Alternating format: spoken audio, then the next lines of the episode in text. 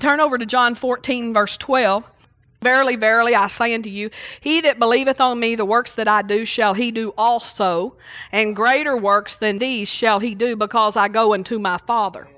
This is red letter. Jesus said, Greater works than I do will you do. And we know Jesus did some pretty awesome works, didn't he?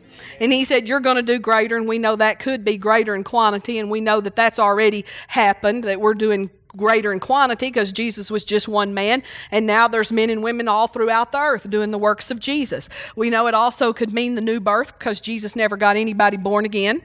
Hallelujah. And the greatest work that's ever done in a man's life is being born again. No matter what God does in your life, the greatest work He ever did was took your spirit, annihilated the old man, and made a new creation. Hallelujah. So that could be that. But then again, I think we would be remiss if we didn't say that it would have to include all the works that Jesus did because he, you know, he healed the sick, he raised the dead, he cleansed the leper. And so greater works than he did, we do. And I don't think we've even seen the full picture of that yet, but we're walking into it. And this has to be fulfilled before that trump sounds and we rise to meet him in the air. We're going to see some marvelous things. Hallelujah. We've got a marvelous future ahead of us. Hey, you hadn't seen nothing yet. We get real excited about doing the works of Jesus and greater works. Don't we get excited about that? But I don't think people, Christians, get as excited about this side of it. But, folks, we're not just supposed to do the works of Jesus, we're supposed to be like Jesus. That means we're supposed to live like Jesus. That's going to take some change on our part, isn't it? Hallelujah. We're supposed to love like Jesus loved. We're supposed to treat people like Jesus treated them. We're supposed to live a life of holiness like Jesus did. See, it's more than just doing the works of Jesus. We're supposed to be like Jesus. He's the master, He's the model. Jesus is our model. We're supposed to be like him, not just in his works, but in his lifestyle, in his life, in his living. I don't know about you, but I already realize I've got to do some growing, some changing, some progressing. Progress. We have to make progress. We have to make progress spiritually. And it's not enough to progress a little every year or so, but we got to make spiritual progress every day. By the time we come back Wednesday, we have to have made progress. By next Sunday, we have to be different than we are. This Sunday, we have to progress. We have to determine to do some things. We can't wait for Jesus to make us walk in love. We just have to decide fun or not fun, feel good or not feel good. I'm going to walk in love. I'm just going to do it. I'm going to forgive whether I want to, whether I don't. I'm going to treat people right whether I want to or whether I don't because your flesh is never going to want to. Hallelujah. Your flesh is always going to want revenge. Your flesh is always going to want to get back. Women, your flesh is always going to want to have the last word at home. How many of you know all women want to have the last word? Hallelujah. Pastor's smart. But it's true.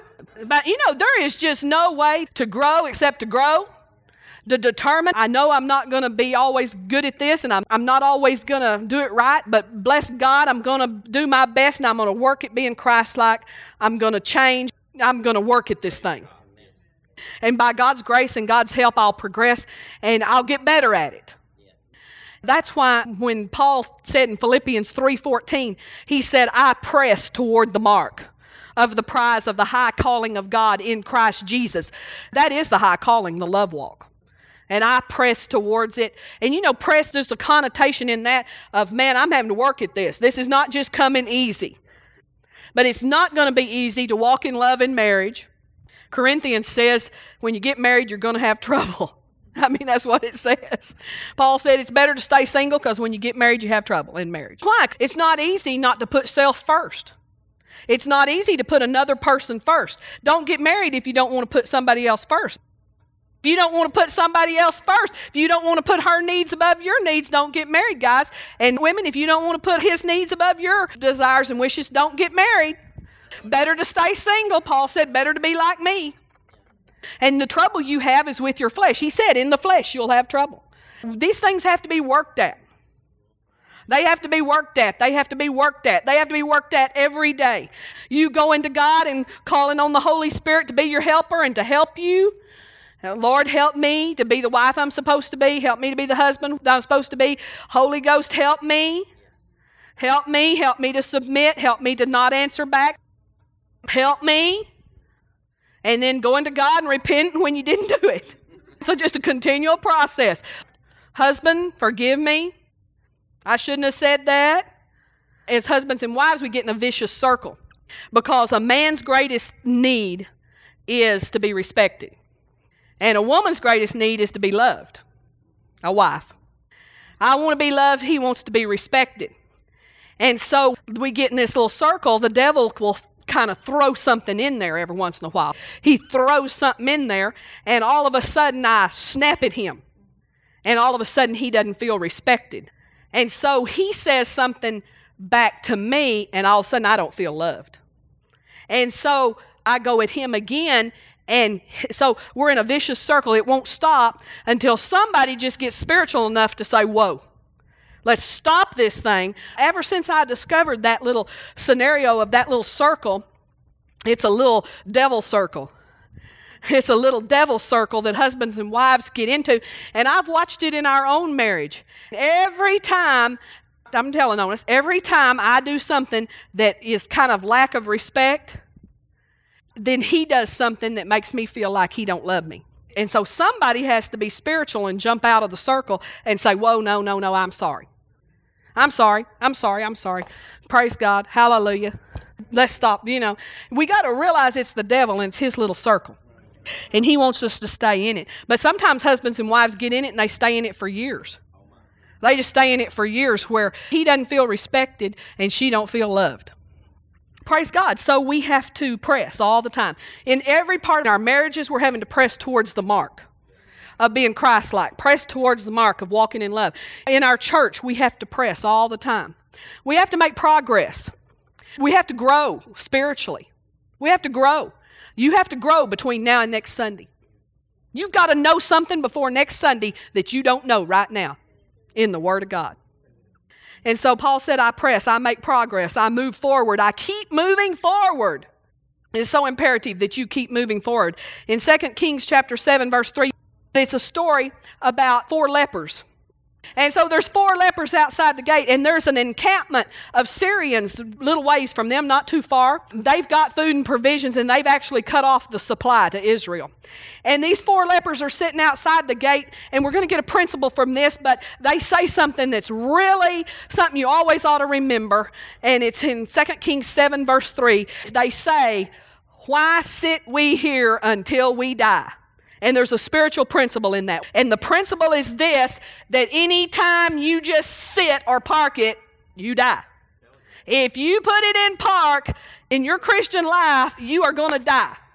You don't just get to stay the same. When you park, you die. And that's why denominational churches, they parked and they died. So if you park spiritually, you're going to die.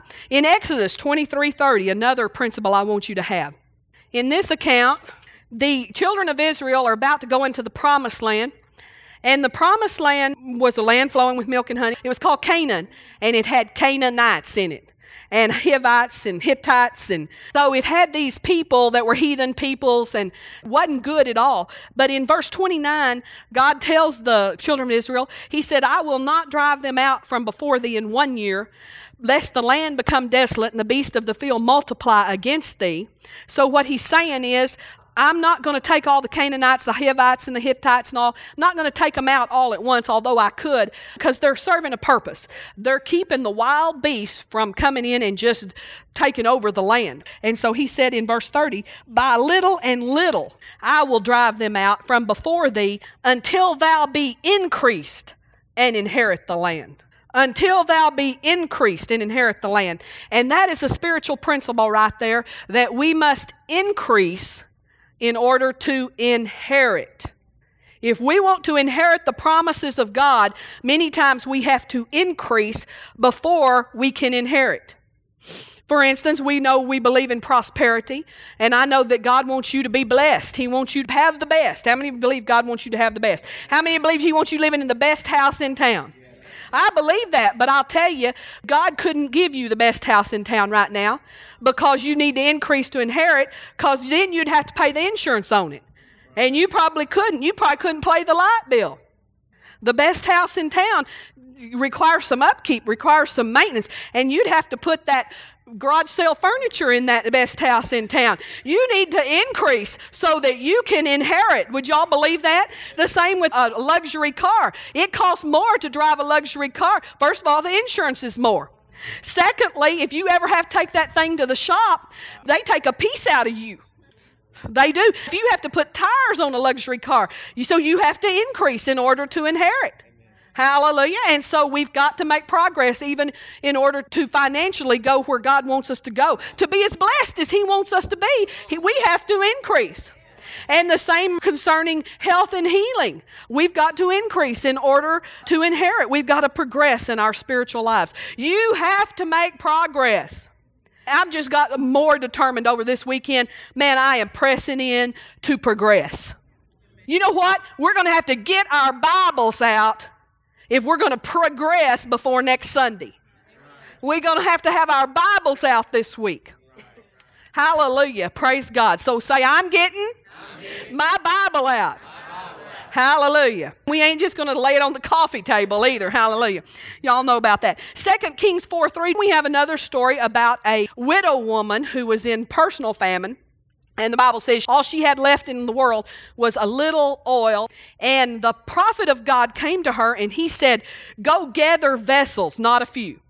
See, she had to go increase her vessels in order to inherit the miracle flow of oil that was coming.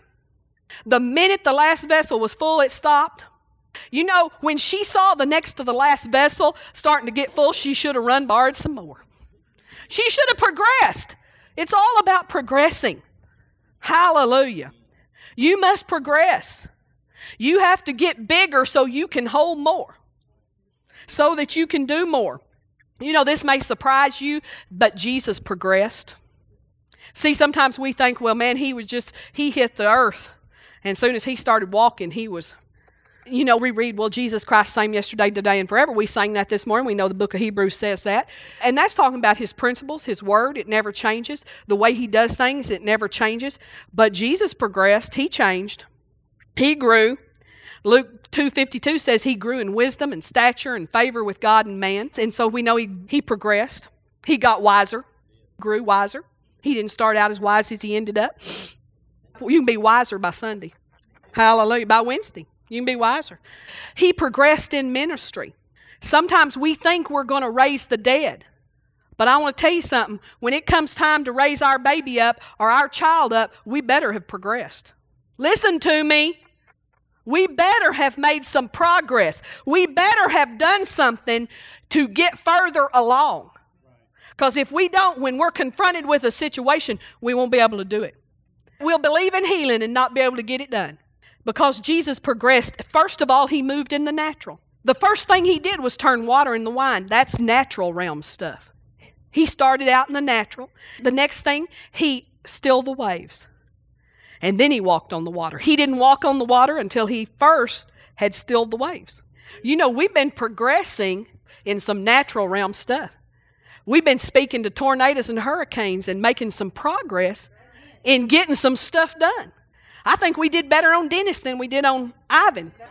Hallelujah. We've been making some progress. We've been progressing with natural things. And then after Jesus worked in the natural realm things, first person he healed was Peter's mother-in-law. That was the first person he healed and it says she had a fever. That's where he started in healing with was with a fever. The next thing we see him heal is blind eyes. And then he progressed. The next thing is something a little more hard leprosy. Why is leprosy harder than blind eyes? I'll tell you why it's harder. It's not harder to God, but why is it harder for us? The reason it's harder for us is because when you go to ministering healing, you have to get to the point where you're not moved by what you see. And leprosy is a very visual thing, very debilitating. I mean, somebody walks in with leprosy, we're all going to go, oh, and then they walk up to the front.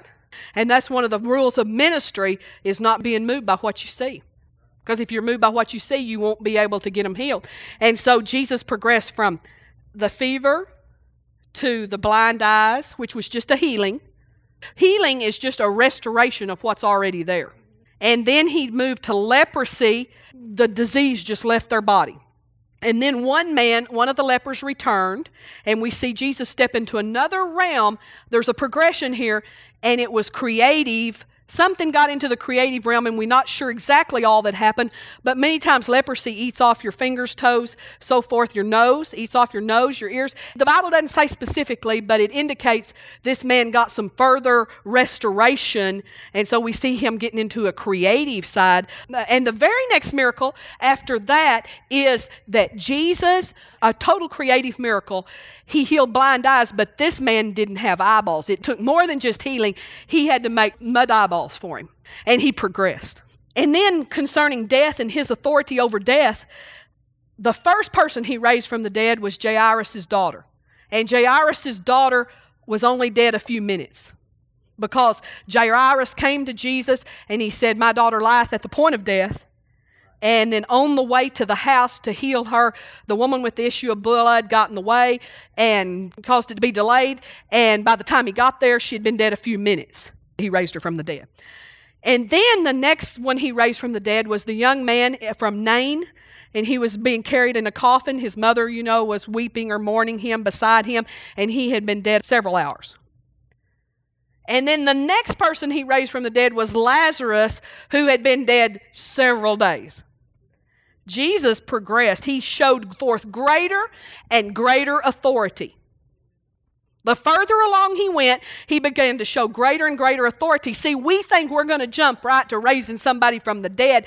Bless God, we better be able to get a tornado off our house first. You better be able to get the fever gone. We need to progress. We progress. Our faith moves, and then God moves and answers our faith. And then our faith moves, and then God moves and answers our faith. And we go, the Bible says, from faith to faith and from glory to glory. That's actually two scriptures. But we're going to have to go from faith to faith. We're progressing in our authority. Now, we have full authority, but in the exercising of it, we need to make some progress. We need to progress. God started us out on the animal kingdom. You know, we started out praying for the dog and stuff. I started out with gophers. I prayed gophers out of my yard. I did. I used my authority on gophers. That's where I started. We started out getting bugs, getting the bugs off our cotton in West Texas. That's where we started getting them bugs off that cotton so we didn't have to spray that year and spend all those thousands of dollars spraying that cotton crop. We have Christian parents who go to church in churches that believe in healing, but because they haven't pressed to grow, to progress, they get confronted with bad situations and they can't do one frazzling thing about it. And then the world says, see, God doesn't do those things. But they didn't progress. And we need to make sure we do because it's real easy to stop. It's real easy to park. God gave me some enemies of spiritual progress. I'm going to give them to you tonight. Things are going to keep us from progressing that we just need to deal with. We need to get rid of them.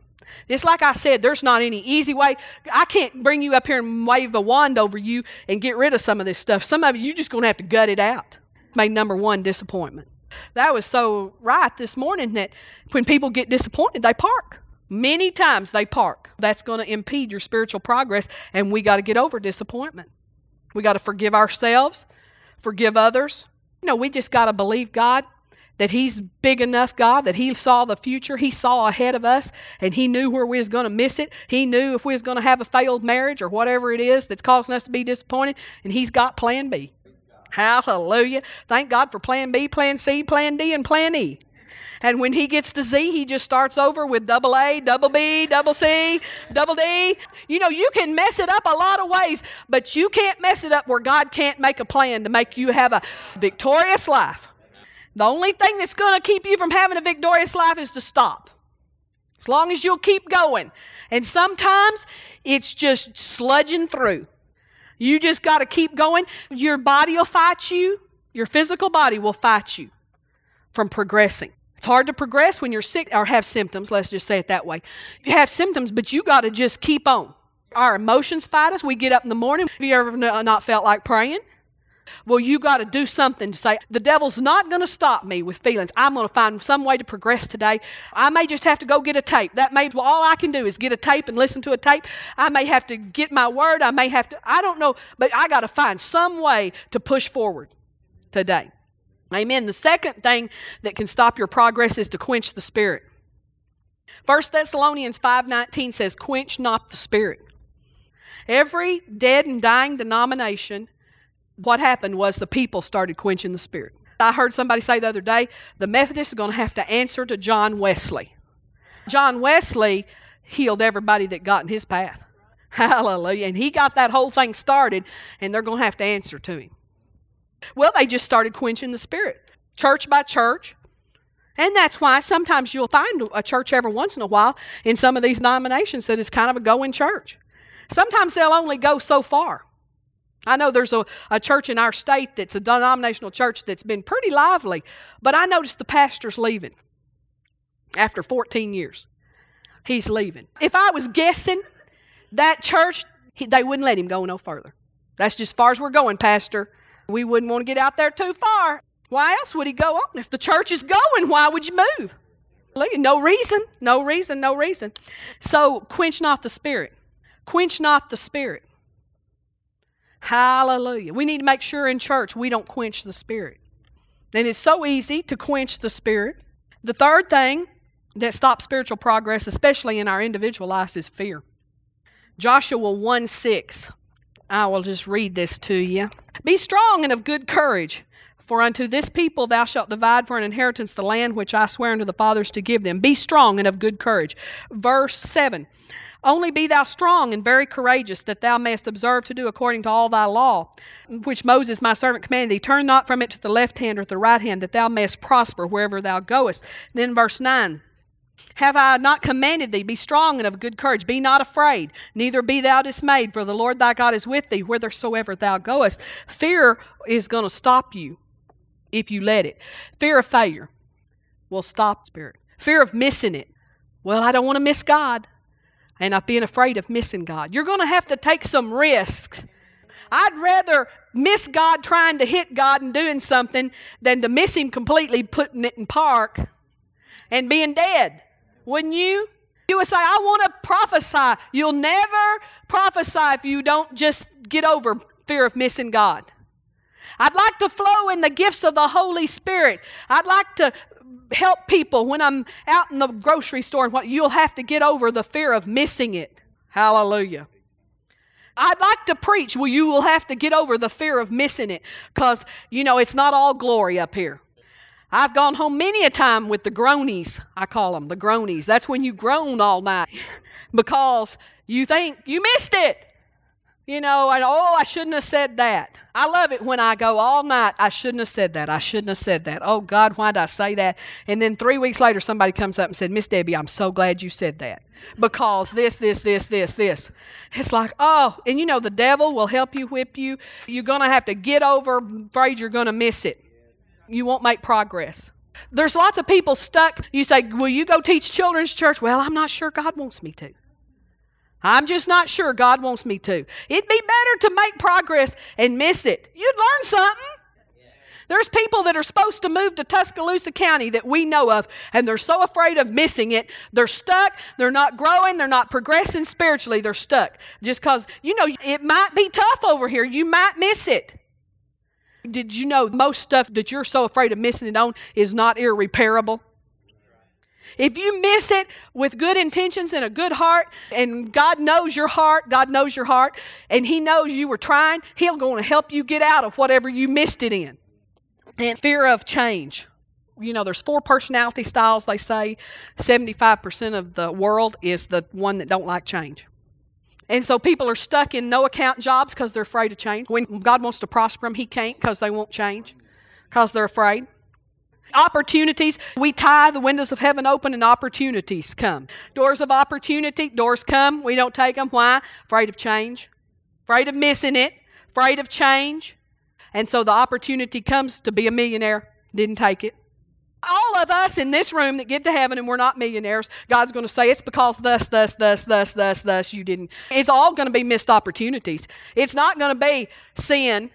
It's not going to be you didn't give enough. It's not going to be that. Everybody in this room is already tithing, and most of this church is tithers.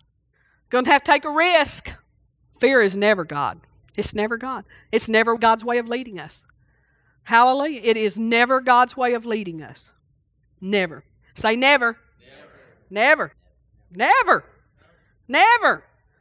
Number four, that impedes spiritual progress arguments. Now, I'm not talking about arguments between husbands and wife, although that could impede spiritual progress too, but that's not what I'm talking about here. Because strife does impede spiritual progress. With strife, there's every evil work. Pastor and I, when we first learned to read the Bible, which was 1980, when we were Baptists, we didn't read the Bible, honest. I'm telling you, honest, we did not read the Bible. We carried it. We carried it to church, we carried it back we were the leaders in the church. I mean, I was the assistant Sunday school superintendent, and he was the men's, and I'm sure he read it a little for his Sunday school lesson, a little. And I never read the Bible, but I carried it back and forth. My Bible was pristine. It was kind of wore out on the outside, it was pristine on the inside. Not one thing was marked. I knew one scripture, John 3:16. I had that one down. All those years of Sunday school, I knew about Daniel and the lion's den. I knew David and Goliath. I knew all the stories, but I knew one scripture. All those years of Sunday school. And I'm 28 years old and I know one scripture. No, I'm 27. I'm 27 when I get baptized in the Holy Ghost and I know one scripture. For God so loved the world. And I was saved on it. I was good and saved too. I was real saved. I really was. I did not doubt my salvation. I knew I was saved. When we finally read the Bible, we read about strife in James. We got a fear of strife. I mean, godly fear of like, we ain't going there. I have a strong personality. He has a strong personality. We come from kind of different cultures. It's sort of the same because we live in West Texas, and, and so there's similarities to our culture, but he was raised totally different than I was. I'm spoiled. I'm a only child. He wasn't spoiled at all. He wasn't. He wasn't spoiled. He wasn't spoiled by his parents, but I was spoiled by mine. But we have this healthy fear of if we get into strife, it's going to open the door for the devil. You ought to be afraid of that because it is a wide open door for him to bring sickness, disease, disaster, tragedy. That didn't mean we didn't get there into strife, but that meant we were always getting out of it quick, repenting to each other and repenting to God. And we finally got to the point. I mean, it took some progress, it took some growth where we don't hardly ever get into strife anymore. I mean, it could happen, but it doesn't like it used to. You know, it used to happen several times a day. We're repenting and, you know, hallelujah. We're clashing somehow. And we're more mature. We usually just shut up. One of us will just shut up. And we repent and everything, but we don't want to get into strife. So we've covered that part. Let's cover a different part about arguments. But churches that get into strife. Dear Lord in heaven, we ought to hate it. We want to treat people with love, but if they insist on being in strife, we ought to be rude to them in this church. We hadn't had any. It's a supernatural. As far as I can tell, we hadn't had any since 2001. People that the Holy Spirit, He just swept them out. He removes the burden and destroys the yoke. they were a burden, and He removed them. And so since 2001, we hadn't even seen strife. But I tell you, with this move of the Holy Ghost, we better guard against it because he's going to try to throw things. And there's been a couple of little incidences where he's tried to start strife in the nursery, but I just didn't commend y'all for stopping it. There's been a couple of times when somebody got a little anxious about something. But praise God, y'all have done a good job, and we need to continue to be on the alert about it. Though I've been on the alert about it because I know He don't like a move of the Holy Ghost. He don't like progress. So, arguments, these are things that the devil throws into our minds where we debate in our mind. And sometimes we can even start debating with each other, but mostly it's in our minds. And one of the debates that comes up in a move of the Holy Spirit like this, that'll come into your mind to keep you from progressing, let's get back on the subject, to keep you from progressing is was that spirit or was that flesh? And we start debating in our mind. And somebody comes up here and does something, we go, was that the spirit or was that their flesh? And that'll stop, that'll grieve the spirit. It'll quench the spirit. And it'll keep you from progressing. And then you may even get over there like, well, I don't want it to be my flesh now, so I'm not going to do anything because it might be my flesh. Well, not doing anything is flesh.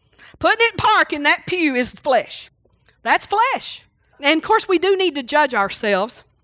You know, the devil, you know, you hear these words in your mind, you go, that wasn't God. Have you ever heard those words? That wasn't God. Let me tell you, when you hear the words, that wasn't God, it's never God talking to you because He doesn't talk like that. You know, at our house, we live alone and we'll still do this. We live by ourselves. Me and Pastor, one of us will say, Who left the back door open?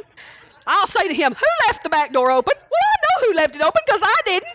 And there ain't nobody else there. But even then, sometimes he won't own up to it. And we have to lay it off onto Jazzy. You know, that's the dog. If he says, Who left the back door open? And I say, It wasn't Debbie. I don't answer him like that. It wasn't Debbie. No, I'd say it wasn't me. And God doesn't say, That isn't God. He might say, That's not me. But he wouldn't say, That's not God. Hallelujah. So when you hear those words, you know that your flesh or the devil done gone talking to you. Sometimes you've been listening to a sermon and you said, That's not God. In your mind, that's not God. Yeah, that was the devil telling you that wasn't God so he could keep you from doing it. Amen. But here's what the Holy Spirit told me about whether it's flesh or whether it's spirit. And this will be good for us to judge ourselves with this. I think it'll make you feel good. He told me, He said, anytime you step out in faith, it's never flesh. It's never flesh when you step out in faith. It is never flesh. I mean, when you say, Bless God, I know I'm healed, so I'm running around this room, it's never flesh. Bless God, I'm going to run around this room till poverty breaks off of me. That's faith. That's a step of faith. That is never flesh. You know what? Anytime you're responding to God, in other words, you just were praising and you're excited about what God's done. You're excited about what God's done, and you respond by running, jumping, dancing, shouting, hollering, whooping. It's never flesh when you respond to God. See, the flesh don't want to respond to God. Anytime you obey the promptings of God, anytime you have a little prompting inside, and promptings for me, I don't know how they come for other people, but they come like this I'd like to run. I have that little thought, I'd like to run. A lot of times it's followed by, yeah, but, yeah, but, and you know you could hurt yourself. You know, back in our mm, less spiritual days when we were pastoring, one time we had this party at the church, and we played this game, and we was in a big circle, and it was uh, men, women, teenagers, kids, and everything. And you'd sit in a chair, and there was one chair short of what you needed, and somebody would call out, "Everybody with earrings on, change places," and people would jump up, and the one left without a chair. And then you took one more chair out. But oh, I remember. Oh, I tell you, my theory is don't ever play games anymore with teenage boys. Because I tell you what, we did that and I jumped up and run, and some big old oversized, overgrown halfback, fullback, I don't know who plays what, clobbered me. I mean, I tell you, that kid clobbered me. And I wanted to clobber him too. Because big old boys don't know their strength and they don't have sense enough to watch where they're going and watch out for old ladies. And I wasn't even all that old then. I was about 30 or 35 and, and it hurt. Boy, it's like, you know, I th- run and I think, don't get in Paul's way. no, I know you wouldn't do that, but, you know, I'm just saying, if you're big, it's kind of get out of his way. Just all sorts of things fight your mind. Well, you know, your leg, you could re injure that leg. And you know, you know, that's what your mind starts talking. But anytime you have a prompting, it's never flesh.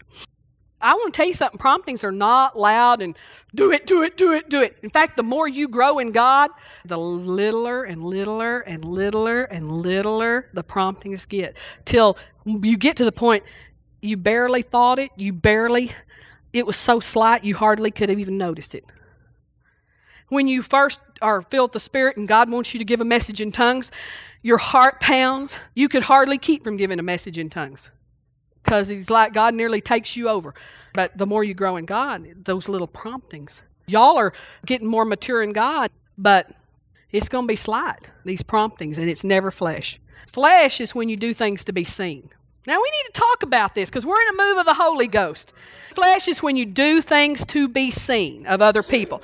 That's when everybody's running, or several people are running, or everybody's running is more likely, and you go, Well, I don't want to, but I don't want them to say I'm not spiritual, so I'm going to run. Now, that's flesh. You don't need to not run, you need to change how you're thinking. When we do things to be seen, to be seen of men. Let's talk about this balance in this because we're moving in the Holy Ghost and we're coming into other things and and things will be happening in church. And uh, sometimes the ushers are like, "Do I stop that or do I not stop it? Will that grieve the Holy Ghost or will that not grieve?" You know, and they're really wanting to get it right. And I tell you how to know when something's not God. When we're singing along and the anointing's here, you know the anointing's here, and all of a sudden it leaves. Somebody's done something that wasn't God. Well, you know what? Here's how you're supposed to handle that. When any time the anointing leaves the service, the pastor is supposed to come to the podium and take over and bring it back. That's what's supposed to happen. So don't worry about calling attention. Hey, you're going to get our attention. You're going to get our attention if you're dancing in the Holy Ghost up here. But that don't mean it's not God. That little boy, he got our attention this morning. But you know what? The anointing didn't leave. It didn't grieve the Holy Spirit. Kids love the anointing. And he wanted to get up here in it. He didn't know why. He didn't know why. And his mother didn't want to come after him. I don't blame her. I wouldn't either. Like, whose kid is that? No. Hallelujah. But that didn't grieve the Holy Spirit. Nothing stopped moving. In fact, I tell you what, it blessed me. Because I realized he wasn't inhibited, he wasn't religious, he didn't care what any of y'all thought. Yeah, I love that, don't you? So we're not going to quench the spirit, we're not going to be inhibited. There's things that can quench the spirit. People talking and stuff, sometimes that'll quench the spirit, and that's when the ushers need to stop it. Well, I had a couple of more. We'll save those for another time. Things that keep us from progressing, but oh, let's just keep a flowing. And if something gets out of order, well, Pastor will just straighten it all up. Some things just get a little bit out of order. It's not even worth calling attention to to straighten it up. If something gets way out of order, He'll take care of it. Amen. Thank you, Jesus. Praise God. But we need to flow. Praise the Lord.